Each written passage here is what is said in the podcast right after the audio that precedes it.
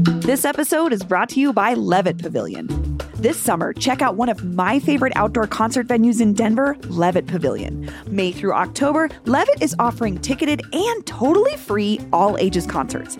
I feel like we just go to anything that's free because it's like the kids can be at the show and it's people aren't weird about it and you can like bring a picnic. It's awesome. Some of the free shows this season include Iskali, Melvin Seals, War and Treaty, Sunny War, Charlie Tuna, and more. To RSVP for free shows and buy tickets, plus see the full concert schedule, go to levittdenver.org. That's levittdenver.org.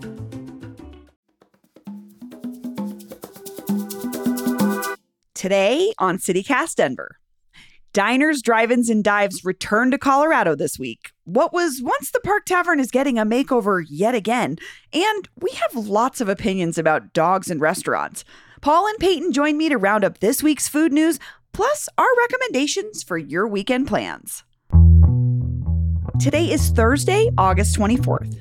I'm Bree Davies, and here's what Denver's talking about.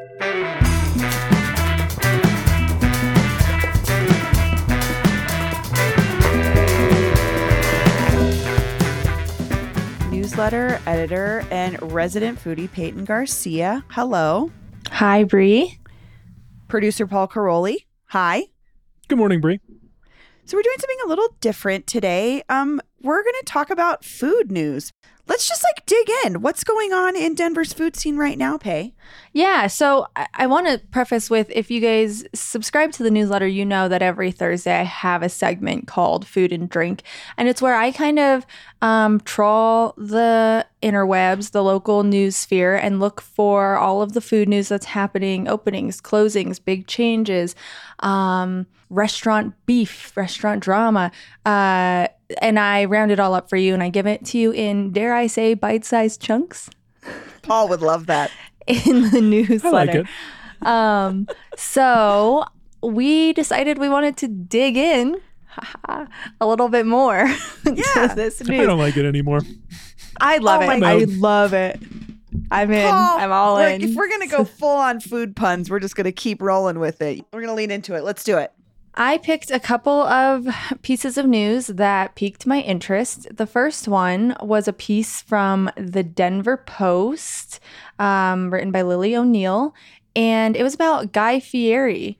Uh, he didn't return to Colorado, but his crew did because they did a checkup on two of the restaurants that were previously featured in diners, drive-ins, and dives. Because I guess they wanted to do a follow-up, see how they were doing after the airing.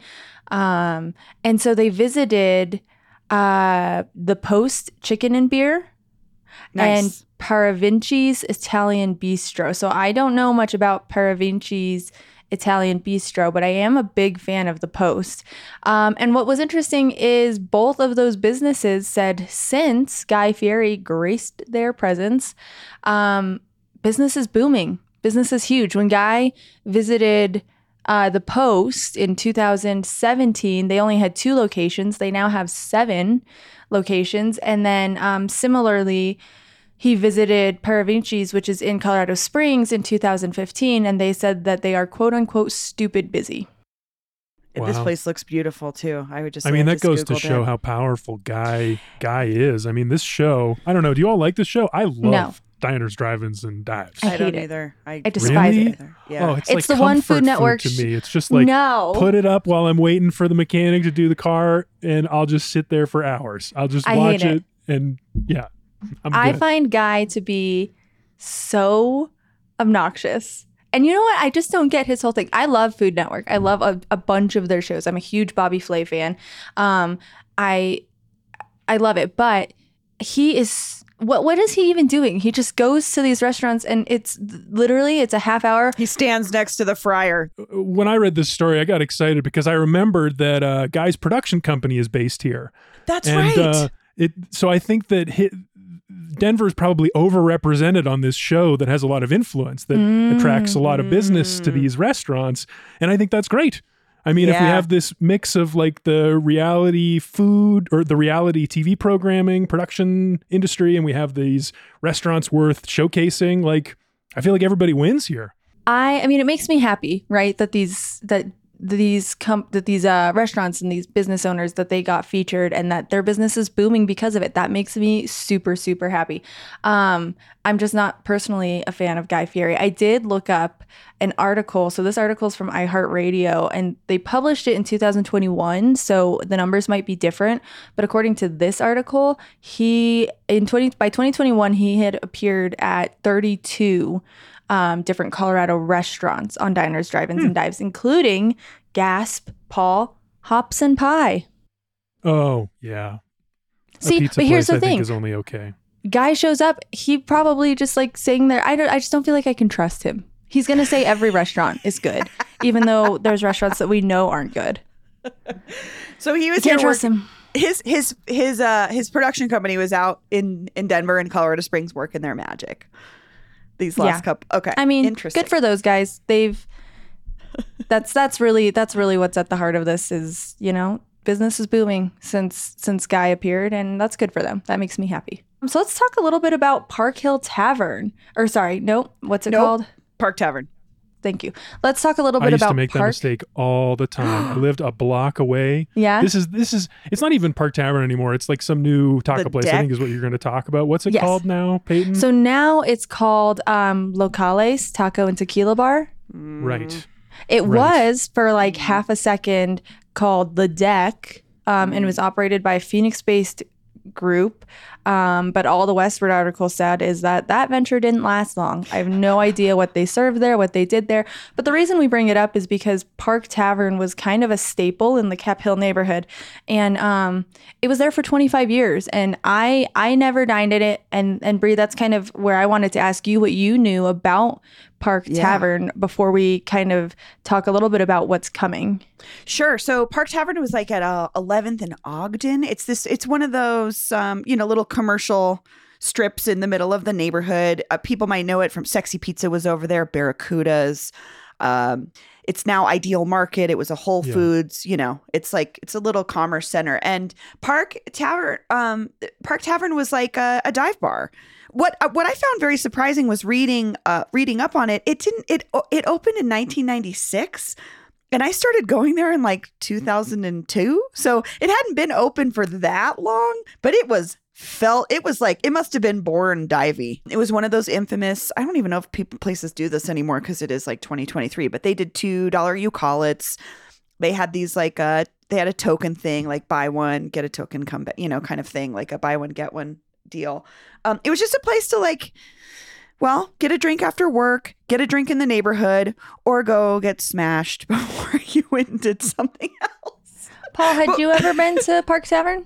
Yes, actually, this was one of my places. Um, when I first moved here, this was a place I went a few times. Actually, the very closest I ever got to buying Bitcoin was late at night at the Park Tavern, sitting with uh, some tech guys who made a very persuasive case when I had had a few too many drinks. Um, fortunately, I didn't do it. Um, but I don't know. I mean, this place has never been the same since the the Park Tavern people renovated it and turned it into this more of like a sports bar vibe. Uh-huh. It in like cool rooftop 2017. yeah, 2017. It had a cool rooftop patio, or it seemed cool. It, I always just thought it should have been. I, it was never as busy as I thought it was going to be. And then I don't know. I, I went a few times after the renovation, and um, I don't know. There's just not a lot of like comfortable places to sit in there. Oh my it's God, just a Paul. kind of a thin space, and I I stopped going. Well, now it's getting its second chance with this new group that's coming in with this taco and tequila bar. And what I thought was heartwarming is in the Westword article written by Gina Parker, um, they really, really want to like honor um, the original Park Tavern. So they're Cool. even bringing back the BOGO happy hour drink chips. Yes. Um, they That's just said that their whole focus is making it a, a type of spot for the community that Park Tavern used to be. I like and that. they, um, in terms of like their success with other restaurants, so they are also behind RiNo Beer Garden, which I've never been to, but I know is a hot spot, and then also Historians Ale House on South Broadway, which I have been to, and don't have strong opinions on. Yeah, me neither. Me neither. I wish I- them the best of luck with this location. I really hope it works out. So we're going to take a quick break, but when we get back, more food happenings in Denver.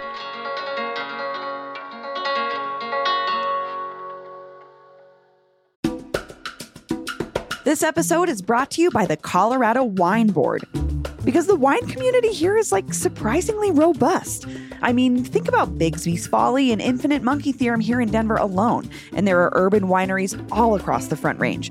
Then there's the Western Slope, Paonia, I mean, Palisade. Hello, Palisade wine, are you kidding me? It didn't used to really be a thing, but from what I hear, it's very much a thing now. There are more than 165 wineries across Colorado to explore, and they produce all sorts of wine that reflect our unique culture and climate. So finding a label that you're going to love is easy, no matter where your adventure takes you. Discover it for yourself and support local winemakers at coloradowine.com. That's coloradowine.com.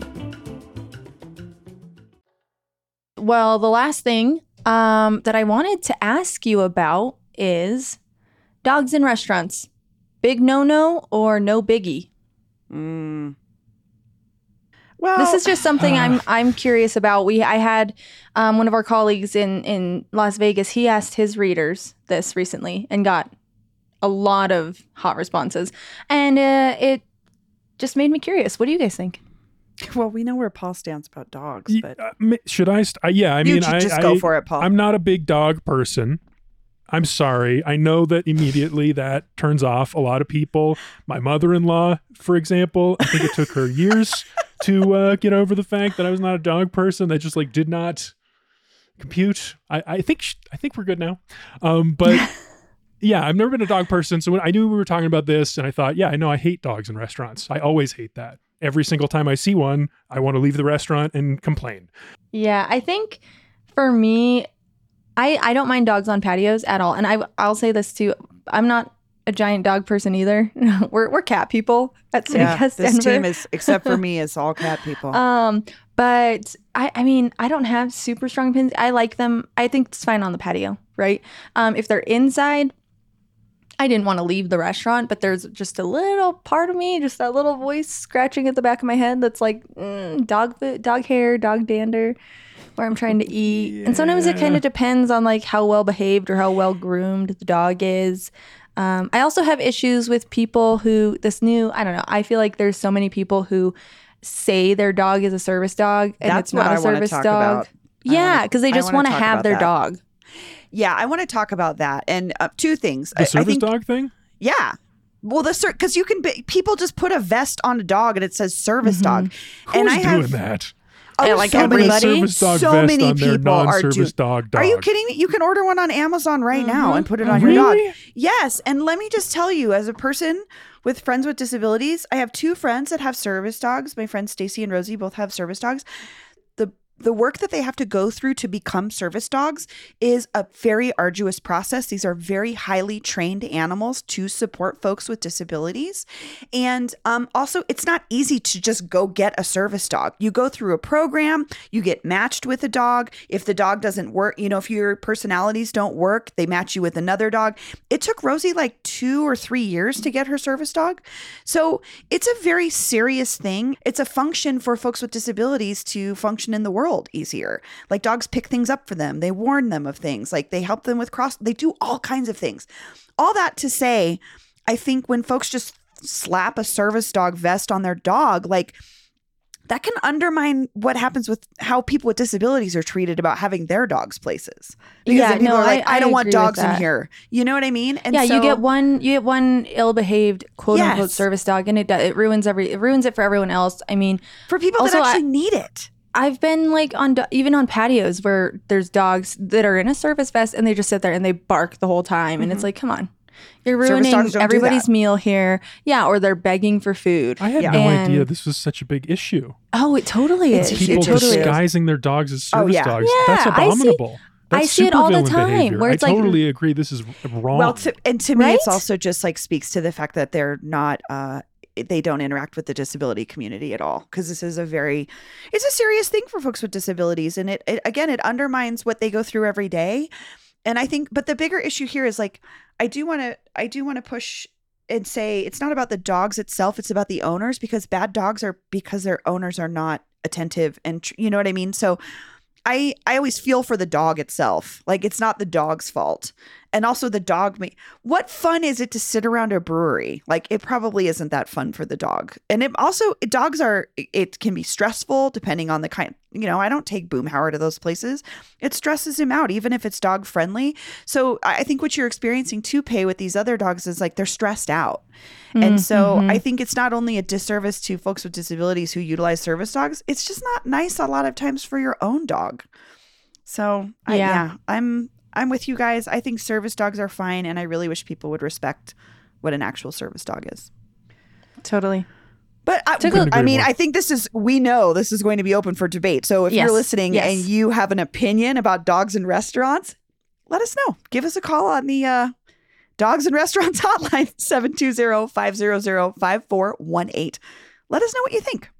So on Fridays, we used to do the CityCast Denver maybe for your weekend, where Peyton would recommend things to do over the weekend. And I think we realized that folks want a little bit more advance notice. So we're still doing the CityCast Denver maybe for your weekend, but we're recommending it now on Thursday so you can get a little planning in. And also, I think sometimes there's really cool stuff happening on Friday and you want to know a little bit in advance. So we are going to go through a couple ideas of uh, things that Peyton has come across, cool events happening this weekend, and we will pick our CityCast Denver official maybe, as in maybe you'll see us there.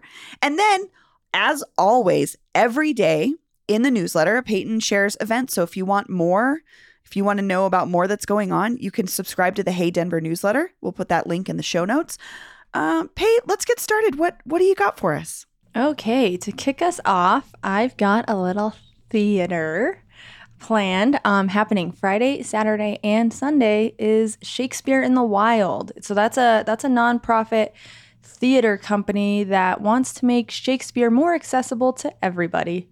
Paul, you're you, chuckling. Why are you laughing, Paul? I I'm just this is so funny to me because earlier this summer I went to a a, a show of uh, Shakespeare in the Park, King Lot, at my local park, where right. Megan and I went over early, and we were like, "Why are you setting up in the parking lot?"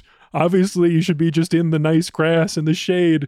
We brought a picnic. That's what this is for. So I'm a little bit like, what? What wild? What's the wild? What do you mean by wild? Is that the best place for a play? Like, let's talk about like where would be the ideal Comfort. place for Shakespeare. So Yeah. it does say it's at a park. It's at a park in Centennial. I don't, I cannot confirm whether they're going to be in the grass, but I can tell you that they're performing As You Like It, which is promised to be a quote, hilarious spectacle, spectacle of gender bending buffoonery and tomfoolery.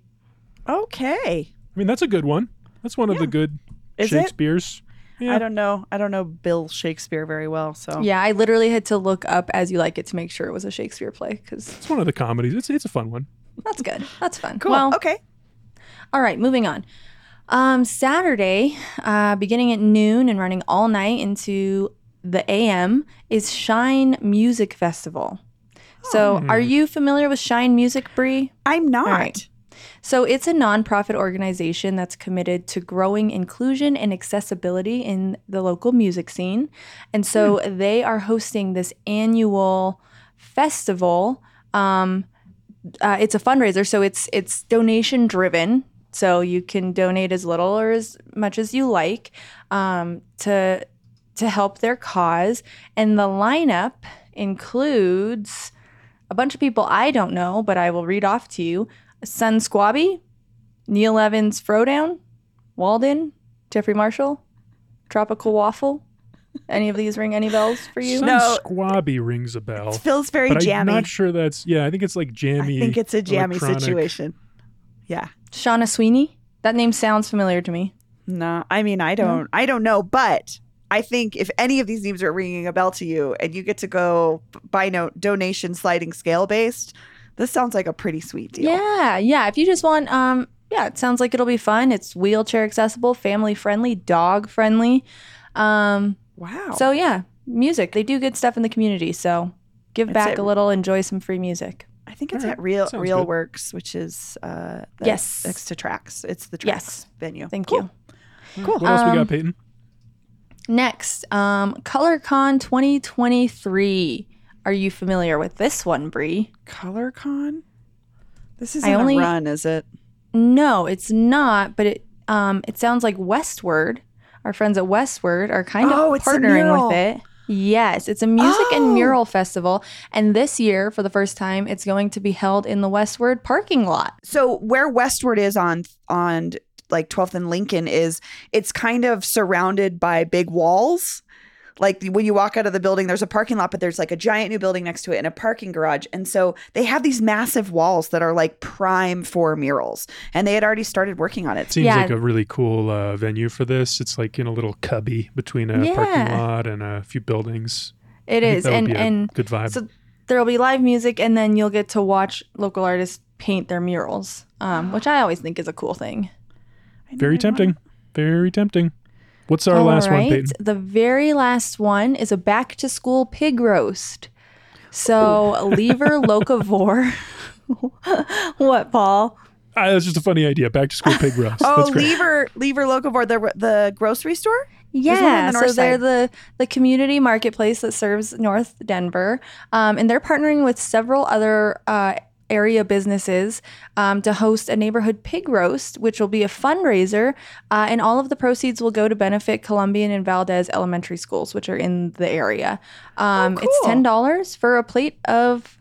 Uh, barbecued pig, and then there's like homemade sides and cornbread and live music and beer. Mm, this sounds awesome. This this is my jam. This is the one that I really like because I can eat. My favorite thing to do is stuff my face for a good cause, um, and a freaking pig roast is so fun. It just sounds great, and it's you're you're supporting Lever Locavore. You're just supporting the whole Northside community. So I don't know if you can tell, but I'm kind of pushing this one.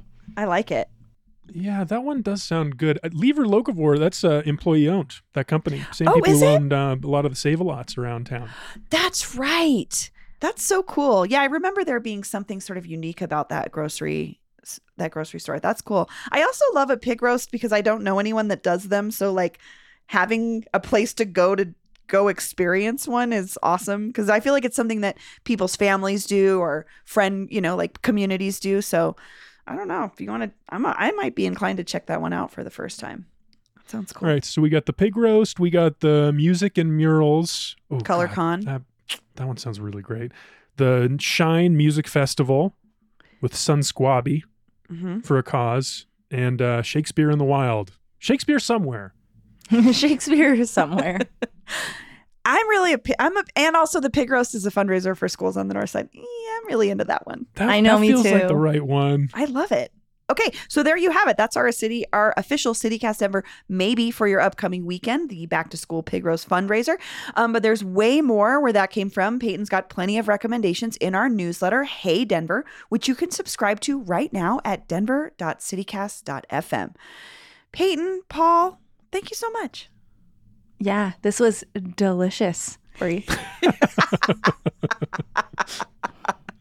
No, no food pun from you, Paul.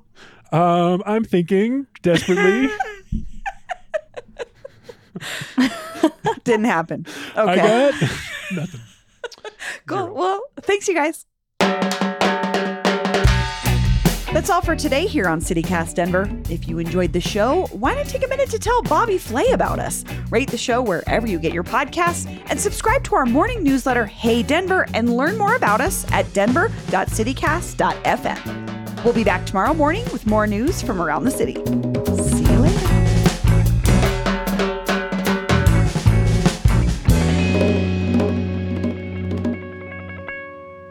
Like, please take my catalytic converter. It's fine.